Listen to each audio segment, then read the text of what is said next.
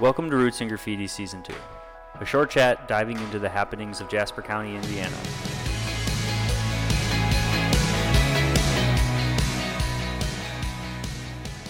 Episode topics range from project announcements to conversations about rule issues.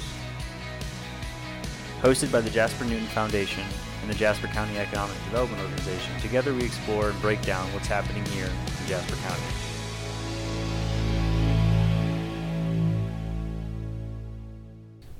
Good evening. It's Stephen Eastridge with the Jasper County Economic Development Organization. Uh, I, we have a really, really exciting and interesting podcast episode for you guys today. I hope you enjoy this as much as Bree and I did. Our guest, though, is Connie Neininger. She is a consultant with CN Consulting. Uh, Connie was formerly with the Indiana State Department of Agriculture. She was instrumental in uh, creating a dairy strategy for the state and is you know leveraging that experience and helping us build what we're working on, what we're talking about for the majority of this podcast, and that is our value added agricultural strategy. Uh, this has been something that we've been working on within in my office for a number of years now. If you've listened to me talk you, in, in different settings, you may have heard me talk about this, but this is something that we really, really believe in in the Economic Development Organization. Um, so we're really excited. Uh, we talk a lot about uh, what's happened over the last two years, um, some of the stuff specifically in the last year with getting funding made available for the plan itself, and what we're going to be doing um, over the next 12 to 14 months to actually create what we call is our value added agricultural strategy. So I hope you guys enjoy this podcast. Hope you find it informative. If you have questions, I would encourage you to reach out to the JCDO office, ask us some questions. We think it's really important that people understand what the ag strategy is, what it means. And I think Connie in this episode does a really good job at breaking down what we're doing, why we're doing it, how we're going to do it, and what it means. So enjoy, and I hope you guys like it. Well, Connie Neininger, and uh, I'm actually an independent consultant now in economic development, community development, and renewable energy. I retired from the Indiana State Department of Agriculture in December of 2019 and started my independent consulting business. And so I'm excited to be working with Purdue Center for Regional Development and the Indiana Economic Development Association as the outreach coordinator for the Rural Economic Development model, mm-hmm. which is the ag strategy. Yeah. So you started a new business in the middle of a pandemic? yes, but it has really worked out well. Uh, First of all, I love working from home. Okay, good. and, you know, when I can uh, actually sit at home and, and walk into a meeting, you know, five minutes before and, and be done and not have to worry about a two or four hour drive, right. it, it really works well. And plus, a lot of the work I'm doing is advising. Yeah. So, you know, you can do that over the phone, you can do it on Zoom, and it really works well. Especially for this project is really weird and wonky because we've been talking about the the rural economic development model since right when I started with the economic development organization. In fact, I I went to a presentation that you and Lee did, and I think Greg Slifer with Indiana Farm Bureau was there at the Northwest Indiana Forum like a week before I actually started. I happened to be around, and I was like, well, if this is, seems important, I should probably go to it. But I hadn't technically started with the office yet, and you are still with the State Department of Ag talking mm-hmm. about the the ag model. So can you dive into like how where did this where did this model come from? What's the history behind it? Because I think that's a really important part. Sure, and I do remember that meeting yeah. at the Northwest Indiana yeah. Forum. So that was one of our first road shows. I was sitting there with Dan Preston, didn't know who he was or anything. We were just hanging out. So, well, it was a pretty good meeting, as I recall. Yeah. But uh, what really started this conversation was the Indiana Economic Development Association. Many of our rural communities, the economic development directors have always struggled because so many conferences, seminars, workshops are really based or focused on the urban areas, the metropolitan areas. And we've always said, you know, that's great. We understand that's important, but what about us rural communities? Yeah.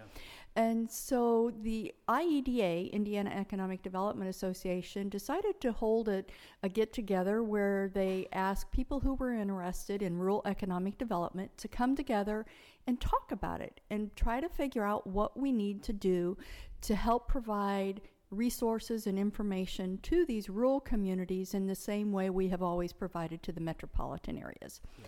And so through that, we had several rural economic development leaders, the what we call LEDOs, the local economic development officers, come in and, and say, you know, we, we need something just focused on rural economic development. Yes, we understand we need the the urban areas, we need the metropolitan areas for you know some of our services and for some of our residents that work in those areas. But you know what? Those metro areas need us just as much. Mm-hmm. They need the rural communities that provide some strong workers mm-hmm. and they we provide the resources, the assets that feed them basically. Yeah. And so that started the conversation and that was, oh my goodness, it was probably three to four years ago now that we had that very first sit down. And so through many months of gathering information, talking with LEDOs, talking amongst ourselves, talking with the Purdue Center for Regional Development, uh, because they have a lot of information available, we started saying, wait a minute, we think we might have something here. To clarify, for the girl who doesn't do economic development or ag, Yeah. this includes everything. So a, a rural area is not just farming. We have a lot of manufacturing plants and other. So it- it's all of that. Developing these rural communities with all of their pieces and parts. Is that Yeah, and we can dig into it too, but I think what's interesting about this is, and there's a lot of conversation in rural communities, and, and Nathan in Pulaski County will talk about this a lot, where if you look at our gross output, what you see is very ag centric Mhm. economies, right? And but if you look at employment, you look at very manufacturing Mhm. centric opportunities. The rural model, the way you know Connie and the IEDA and Purdue Center for Regional Development have structured it, it sort of bridges those two parties Mm. and looks at opportunities beyond producing things in the field as a manufacturing opportunity.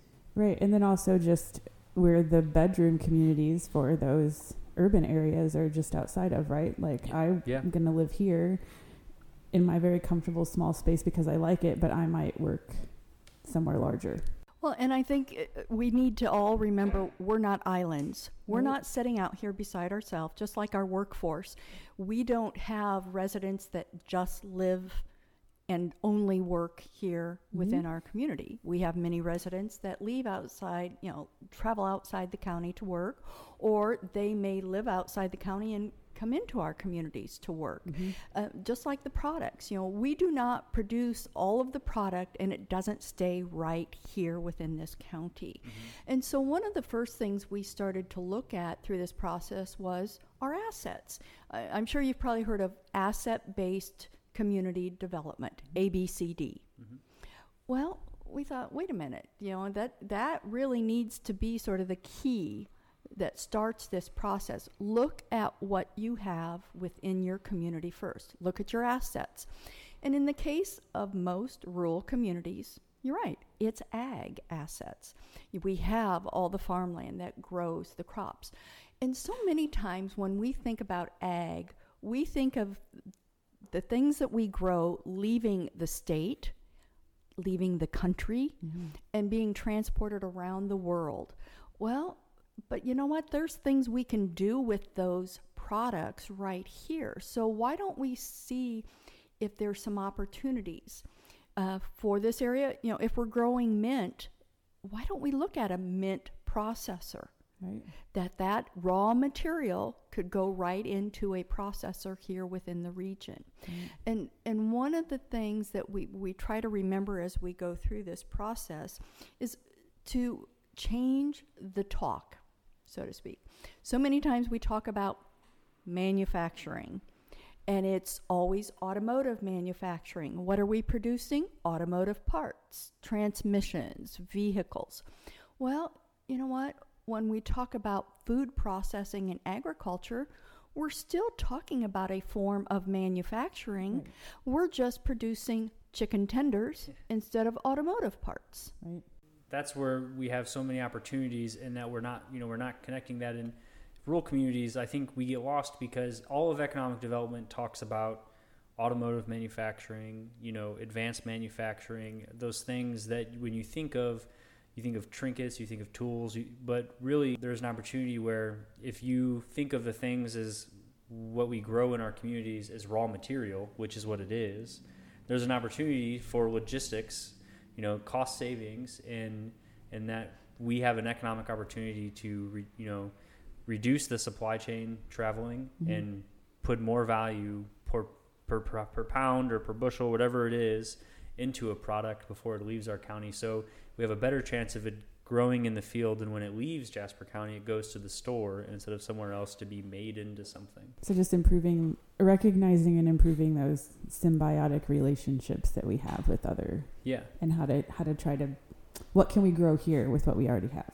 Okay, well, and it's really an economic development model. So, for most economic developers, you know, when they are trying to attract business into their community, those businesses are going to look at, you know, the assets, the infrastructure. Now, that infrastructure may include roads, it may include water, mm-hmm. may include the amount of electricity, especially if it's like a data center.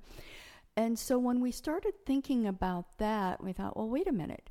If we're talking food processing, you know what? Their needs for a food processor are going to be different than the needs for an automotive manufacturer. So, yes, they're going to need electricity. They might need more water. They might need clean air around them. In other words, there cannot be another c- type of company that is putting particulate matter into the air because that dust could contaminate the food. Mm-hmm. And so we then realize that we need to look at this ag and food processing as an economic development opportunity a little bit different than what most economic developers do for heavy manufacturing, so to speak. What we started with is trying to figure out what are the assets within these communities. And again, just like a town is not an island within a county, a county is not an island within the state, mm-hmm. And the state is not an island within our country. And I, and I use the phrase that uh, Ed Morrison uses. You know, it's the Shanghai. I, I, think he calls it the Shanghai complex or something. That if I'm standing in Shanghai, China, and somebody says, I'm in Rensselaer, Indiana, do you really think they're going to know where that is? Yeah. Probably not. If you say Jasper County, right? Okay, they'll, they're still going to give you that funny look. But if all of a sudden you say, I'm in Northwest Indiana, they're like, oh, okay, I can get a geographic picture of that. So we realize that we have to look at the rural economic development model not on a county by county basis, but on a region. And so we have to find the synergies amongst those counties within the region that make sense.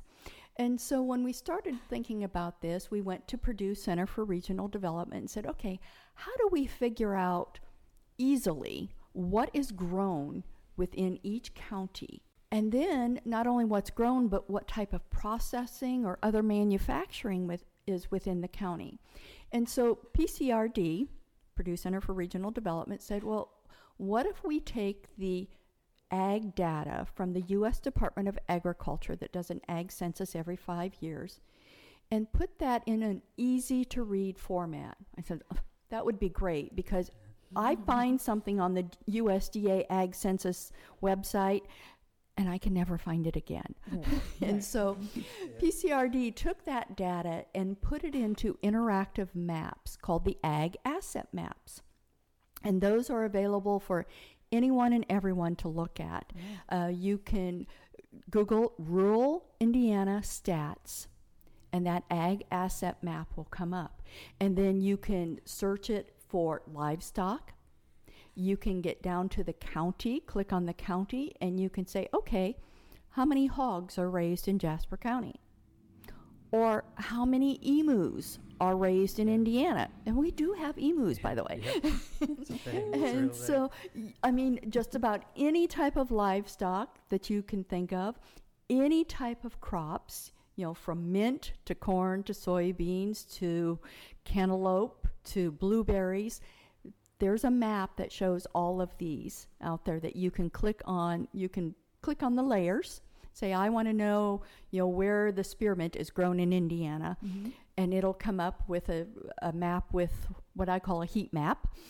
You can click on that county. It'll show how many acres were planted, how many acres were harvested. And so when you start to look at that, and I use this example, I had a food processor come to me once that said, you know what?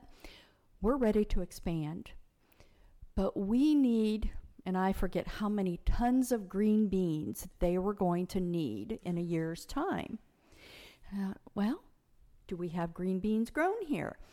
You know, and they said, well, we're also going to need sweet corn. I'm like, I know we have sweet corn. So I was able to look at these maps and working with PCRD and say, well, yes, here is where those are grown. And so they're like, hmm, wait a minute. If I locate my business close to my raw material, I'm going to save myself money, which means I'm going to cut my transportation costs. And that means I can put more money into my workforce, helping them improve their skills, you know, and, and really help the community more.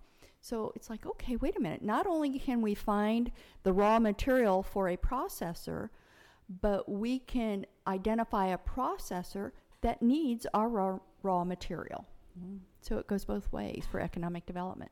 So let's talk about. So we've kind of like we framed out what the rural economic development strategy is. Let's talk a little bit about the effort that we're doing in our region because we've defined a region. We've done some stuff over the last year. Um, and we're moving forward, and we're sort of ahead of the curve in terms of some of the other regions in the state. So yes. let's let's start talking about that and our our six county region.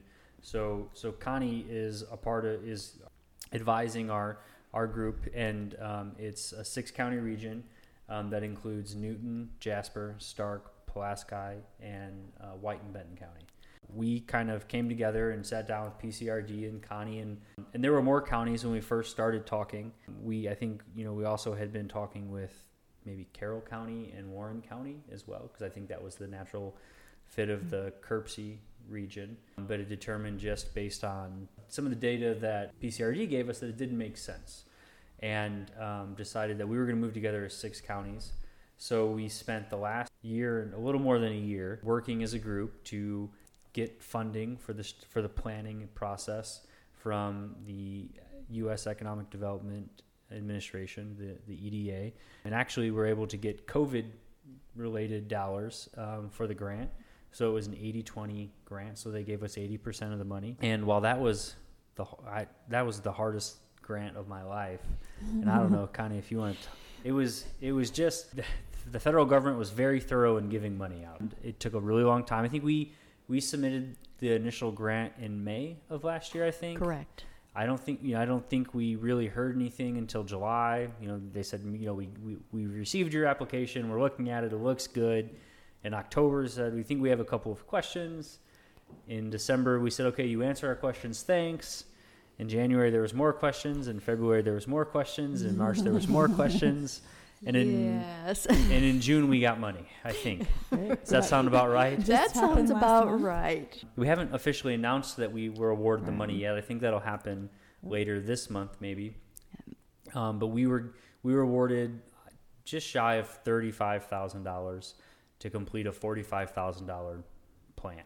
And so now we're we're starting to mobilize after waiting, you know, taking our time to get get to the dollars.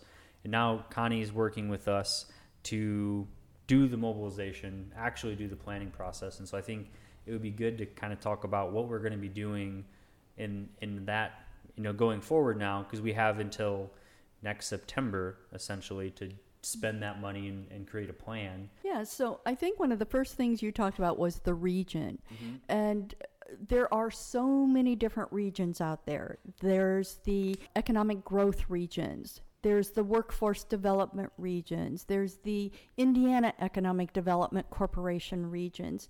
And so, one of the things we found in this process is those other predefined regions may not be the best fit for the rural economic development model and yeah. an ag strategy. And only you within the counties know what works. Mm-hmm. And so it, it's a lot of communication back and forth. What counties have you worked with before? What ones do you think make the f- best fit?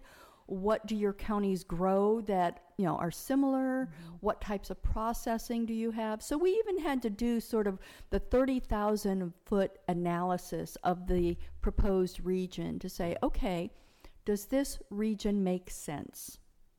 And we look at the assets, what products are grown. We look at uh, the there's actually 22 different sectors that we look at. And like you had mentioned earlier, Bree, it's not just ag. Mm-hmm. It does include manufacturing, it mm-hmm. includes transportation, it includes hardwoods. I mean, like I said, 22 different sectors Energy. that co- mm-hmm. covers just Renewable and about fossil. anything Yeah. and everything.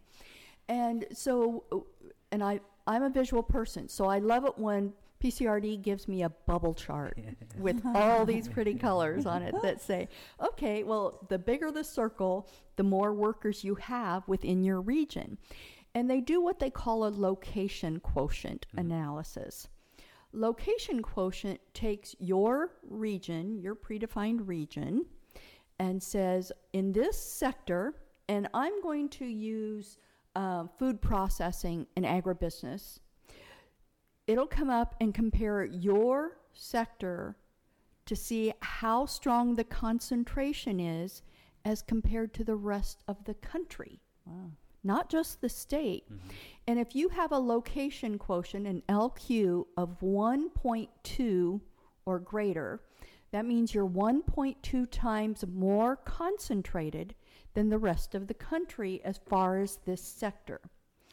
If we look at the agribusiness and food processing sector for this region, we're above 4%, if I recall. Yeah. Four times more concentrated than the rest of the So country. does your bubble chart start flashing and blinking when those numbers come up? Like, ooh, do something over here. yes, it, it, Yes. it shows up in a in a the upper right quadrant, which says this is a star. Yeah. You need to take a mm-hmm. look at this, and that really tells us where we start the process. So by doing that high level analysis, that gave us some of the information that we used in writing the EDA grant, and even though it took us a longer time, it was probably really to our advantage that COVID happened because, first of all, there were other dollars that came mm-hmm. to EDA. And because of all of the supply chain disruptions that have occurred over the COVID era, guess what? That opened up another opportunity for us. And it really said, wait a minute, if we're talking about the food supply chain, what we are doing in our rural economic development model may help resolve that issue for future disruptions. And so we were able to include some of that supply chain uh, language in our grant and start to look at what we can do different to make sure we don't have those types of disruptions in the future. The other piece that we wove into this, and it it kind of got just kind of swept under the rug because COVID happened, but in the the two years leading up to our application, there had been a number of sort of natural disaster related in, type incidents where it was either extreme drought or flooding, and there was a lot of things that happened in rural communities due to loss of crop and things like that because of, of, of natural disasters, heavy rains. And so we had to talk a lot about building resiliency. And it's actually my favorite thing to talk about in the plan because I, I think it's the piece where things spin off the most. But part of the goal in this is providing opportunities not just for there to be food manufacturing or food production afterwards, but also connect dots for our current producers to mm-hmm. build more resilient farms mm-hmm. and to diversify their revenue streams. So when floods happen, it doesn't impact them as severely. And so we, we actually wrote a lot of that into our, our EDA grant application as well, because what we want to do is we want to build a resilient economy around food and agriculture. And what I ask people often, what is the most sustainable industry you can be in? Food. Because we always will need food. I Right. just And said that to Bree the other day. Yeah. And so as we go through this process, you know, we start with looking at the assets. But then once we identify some of our target sectors that say, okay, these are the stars, we need to do something with them. That doesn't mean we're going to not look at the other sectors, Right. but we may give them a different type of attention because we don't want to lose them completely, but maybe we can help them diversify their product line so they can become a star mm-hmm. going forward. Mm. So we start with the assets. We then take a look at the policies that the community and the region has in place. So, uh, for example, there was a region once, and I'm not going to give their name or their geographic area, that said they wanted to be the ice cream capital of the state, of the country. And we're like, okay, well, if you want to process ice cream, what type of raw material do you need? You need the milk. And if you need the milk, where are you going to get it from? The cows. Yeah. Do your policies within your county allow you to have the cows, basically? and does everyone know that, okay, we're going to set aside this area of the county for livestock? Because we want to turn that into processing, value added agriculture. And so we need to take a look at the policies that are set forth to make sure they fit with what we're targeting. This sounds very planned, like this sort of visioning and forward thinking and growth to all the good things that I love. So tell me how, how everyone just like, oh my God, we should be part of this, right? Or I mean, what's the how, how do you start this conversation with So rural communities have we have a history and it's been pretty good. Yeah. So if it's not broke, why should we fix it? But you know, I love this stuff. But Yeah. Well, it started with yeah with ahead. us a group of us and and uh, Stephen had mentioned it. Myself, Lee Llewellyn with the Indiana Economic Development Association, Bo Beaulieu with the PCRD, and Greg Slifer with uh, Indiana Farm Bureau. And then we had some representatives from the Corn Marketing and, and Soybean Mhm. Association also join us through this process. And so we started by making presentations around the state about our thought process, our model that we thought would work. right, And then it took a champion such as Stephen to come to us and say, I want to do this. Because we are not going to shove this down right, a community's throat and say, oh, you need to do this. we want the community to be invested to the point where they say, we will do this.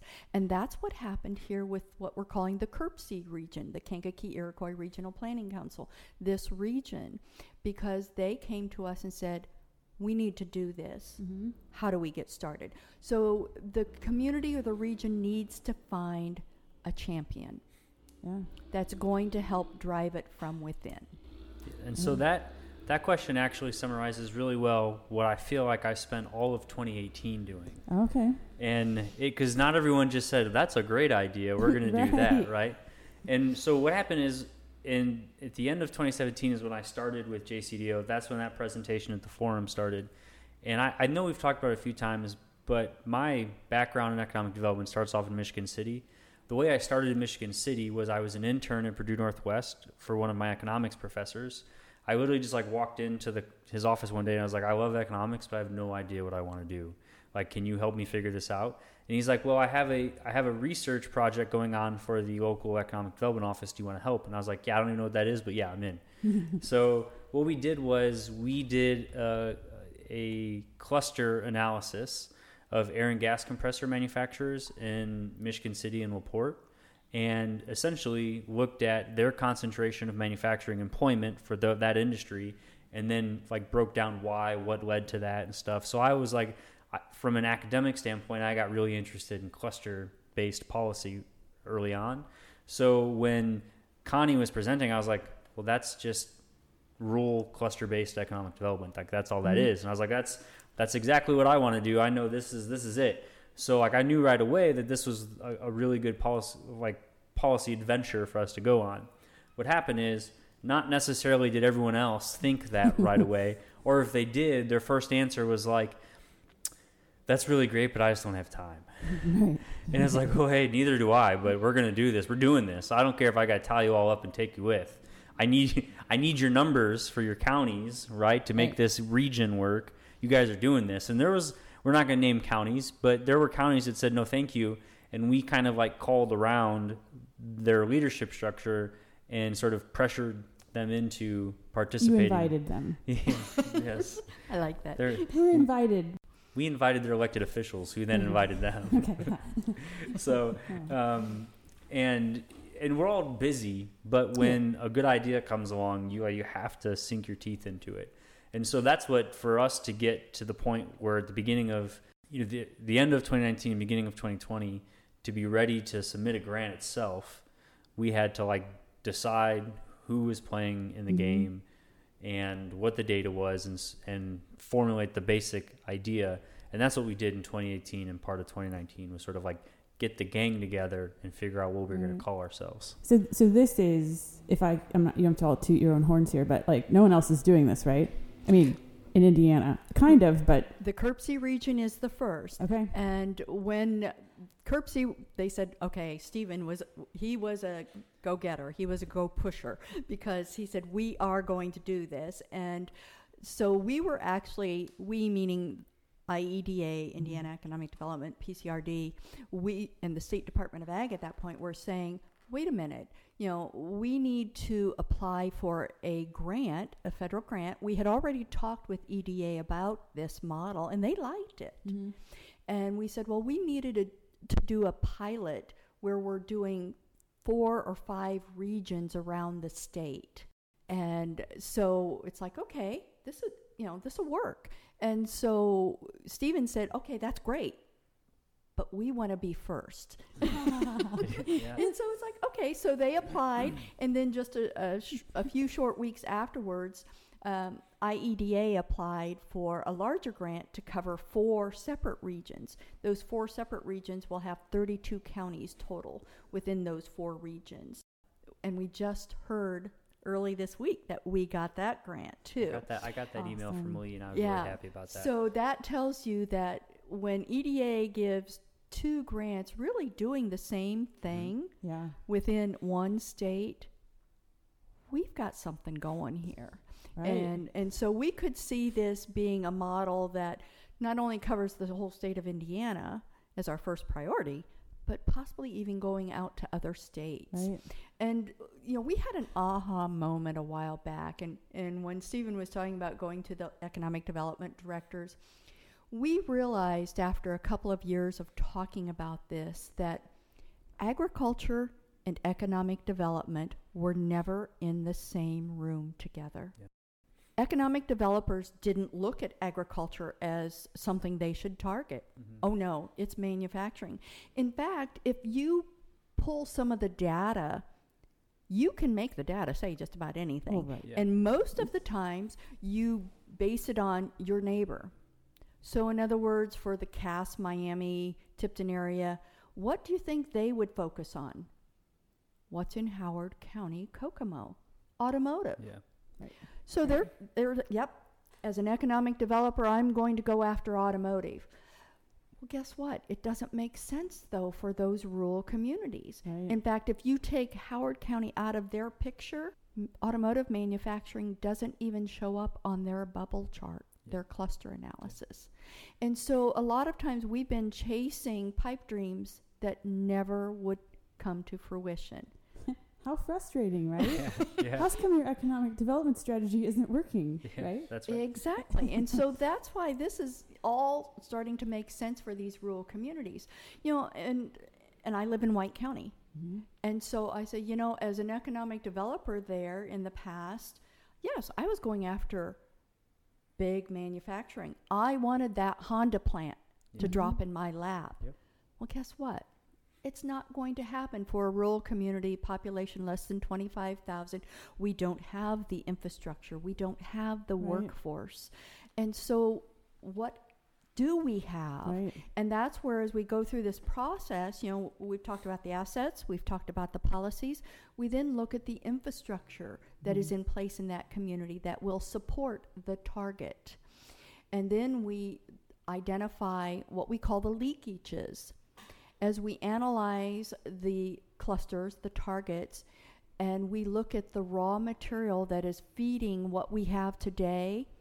And if we see most of that raw material coming from outside of the region or outside of the state, light bulbs go off because there's an economic opportunity. What if we can bring either that raw material here, grow it here, raise it here, or what if we can bring that processor here to support the raw material we have? And so we take a look at the whole big picture and identify some of those key targets within. And then our team that has been put together will help provide the resources to the region.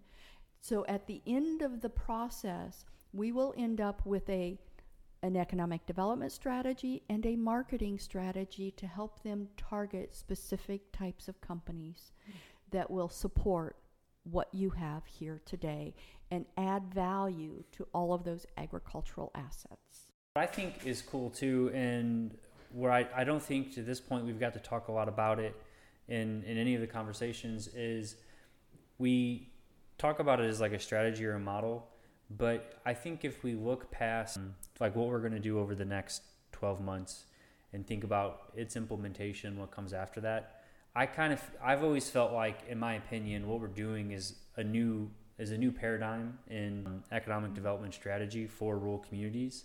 Because what we don't talk a lot about in this um, part of it is workforce development initiatives, strategies, policy, and the entrepreneurial piece to it. And so I think when we start talking about connecting the dots after the actual plan is complete and we're implementing it and we're working on infrastructure and policy and marketing, what comes after that and what helps us maintain that that energy and is um, you know supplying the workforce and getting them trained. So connecting with the Ivy Techs and the Purdue's and them and creating programs specific for the industries that we've attracted or going to be attracting but also things like ag tech incubators, those types of things. And so this this is sort of like we we talk about it right now as almost like it's a business attraction strategy, but I think what it really becomes in the longer run is a an actual full a school of thought for how you do economic development in rural communities because for it to be sustainable,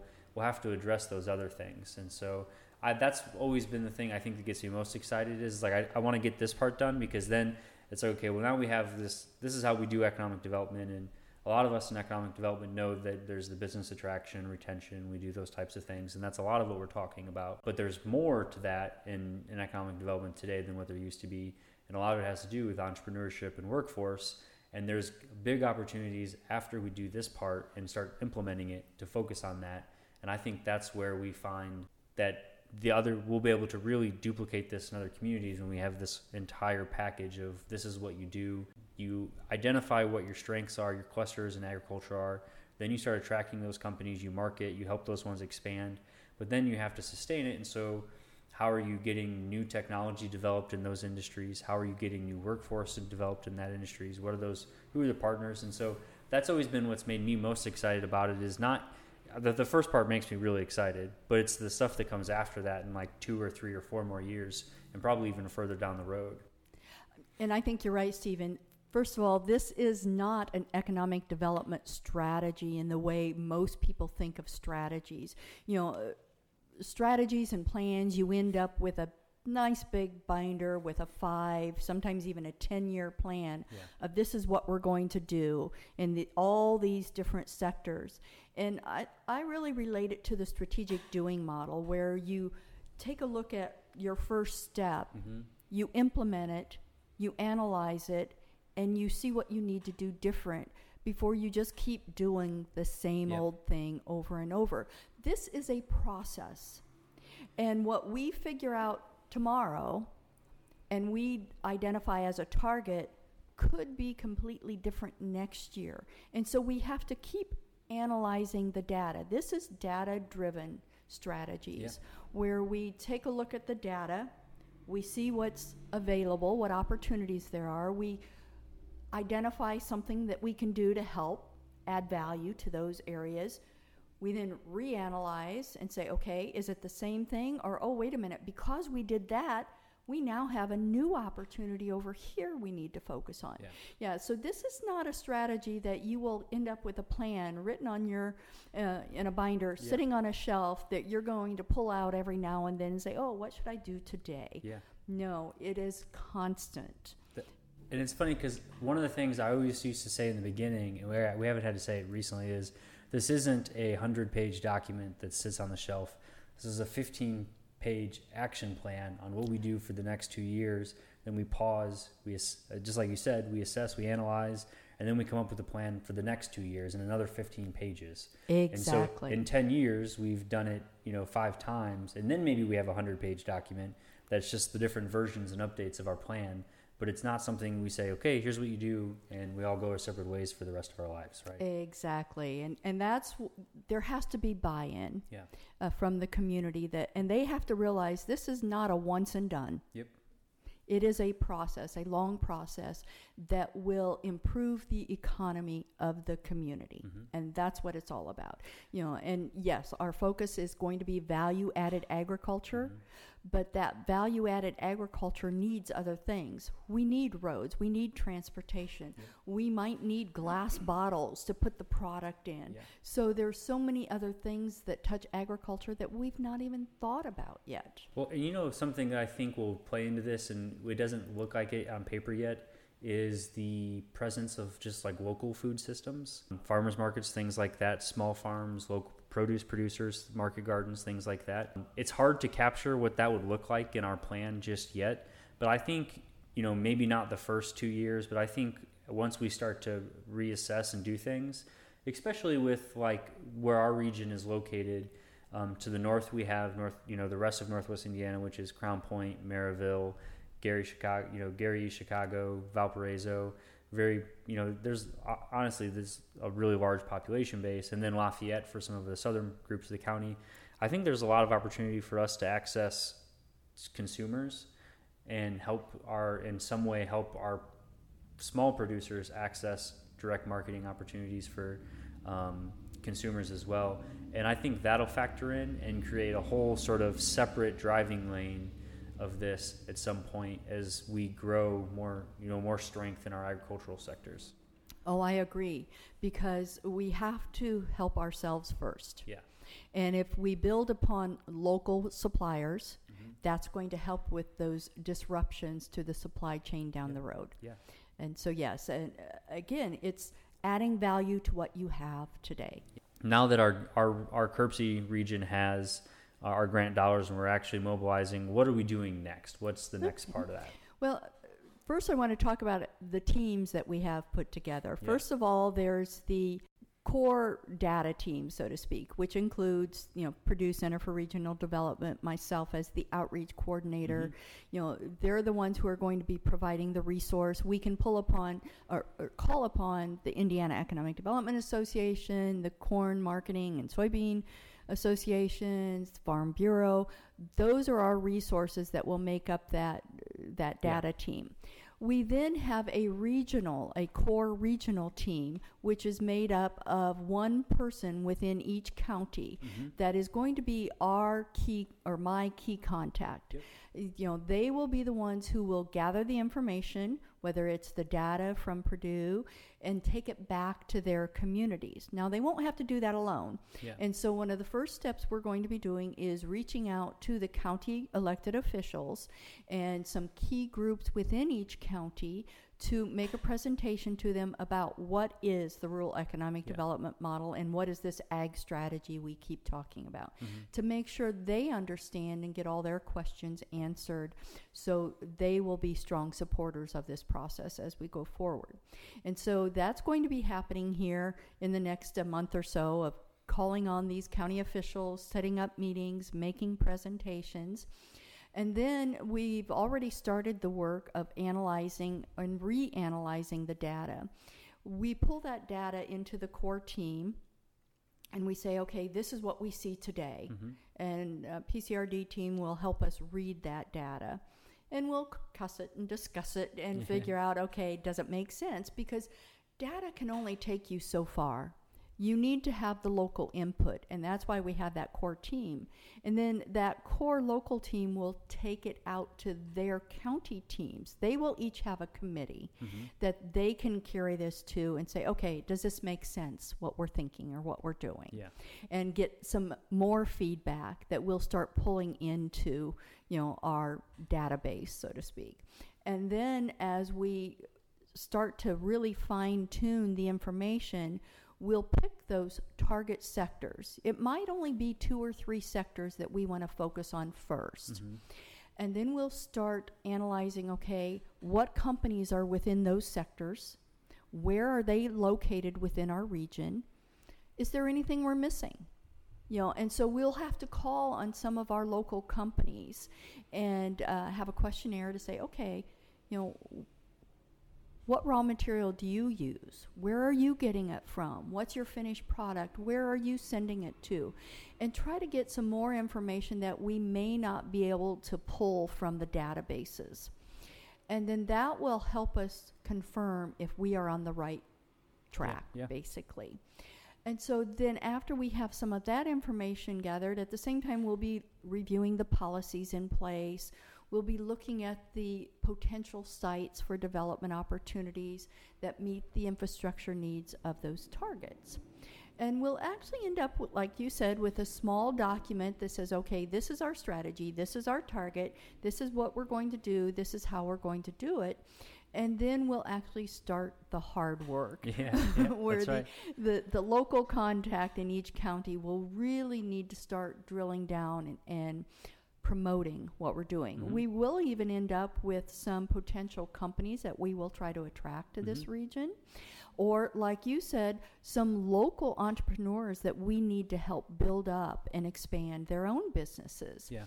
And so through that whole process, we'll work with the Purdue team to say, okay, you know, let's take a look at what we call the strategic plan of these counties and what do we need to do different from what they've been doing and and how will it really help us focus on to these ag assets in this ag strategy Yeah. so it, it's it's a long process Yeah. but yeah, first and foremost, we're going to start getting the message out there. We'll be doing a press release and we'll be calling on our local elected officials to get in there and talk with them so they understand what we are doing first and foremost. So, so people are going to start hearing about it more and more for the next, you know, year, and then as we implement it and um, continue to move forward with it, this should be something that a lot of people hear about often. We want the rural economic development model to be a household name in rural communities With across stickers Indiana. and T-shirts, right? That's right. Oh, oh, there we go. Now we're Bree's- talking. Now we're talking. That's Bree's favorite thing is stickers and T-shirts. stickers and T-shirts. So one last question, and I'm doing this for Bree because she asks us on every single podcast we've done, or a version of it, is just that you know you you could be doing something else. You could be working in another state. Um, you you could just not care and just hang out, you know, with your granddaughter and, and go to Alaska more and those types of things. But you're not. You you know you continue to do the work. Like why do why do you care? Like what what's the driving force behind that? I grew up in rural Indiana. Yeah. My daughter was raised in rural Indiana. My granddaughters are raised in rural Indiana. I want to make sure they have something to look forward to. And so when I have a person come up to me, and now I'm going to get teary eyed, That's okay. economic development is just so important to Mhm. every community. Mhm. But when you have someone come up and say, Connie, you changed my life because you brought that company to Yeah. us.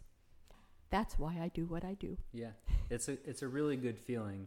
We as economic developers, we sit behind the walls, and people don't always see all the work that we do, or know just how much work it takes to bring a company or to keep a company to help a company expand, and that it's it's really rewarding to see the impact that it has on people. Someone once told me, and I know there's a saying out there it takes a community to raise a child. Yeah. Well, it takes the community to raise the community, too. Yeah. We Yeah. all have to work together. So when we hear things out there that are negative, that isn't helping.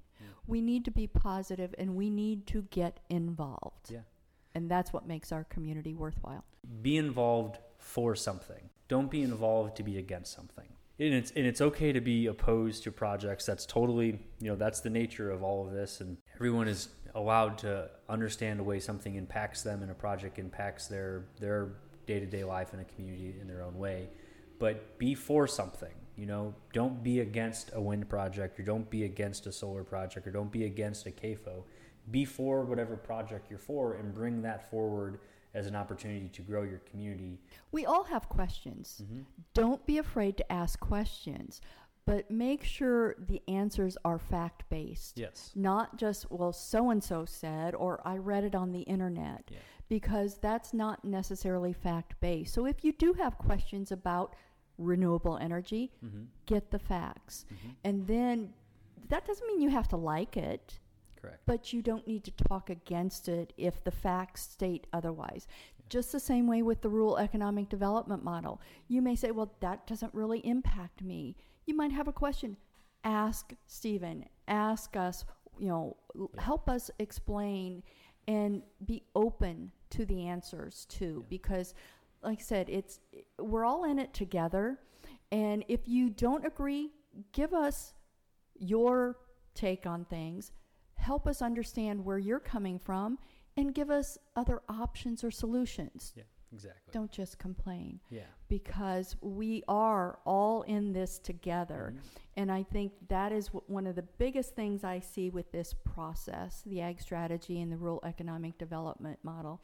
It is a community process, and we need each and every one of you to show your support and to help us move it forward. Well, thank you, Connie. I really appreciate it. Oh, um, thank you, Stephen. This is great. this is, is, I have a lot of fun doing this, and to be able to talk about the ag strategy seemed like a no-brainer for me. If you're listening and you live in Jasper County or you live in one of the counties as a part of the KIRPC region, you have any questions, what I'll do is I will put my email um, in the show notes. That way, if you have a question, and our, then my office's phone number as well. If you guys have any questions, just like Connie said, I would really encourage you to um, reach out to the the Economic Development Organization and ask. We we really believe in this. We're pushing it really hard and would love to sit down and explain anything and every question that you have. So, or if you have a group that you want us to talk to and yeah, present that's, to, that's right. If, if you're listening and you're part of a club or a group, or you you know, we would love to come sit down and present and talk and explain to your group and um, help you guys understand what exactly we're talking about on a deeper level. So, thank you, Connie. Thank you, Stephen. I hope you have a wonderful weekend. You too. Thank you.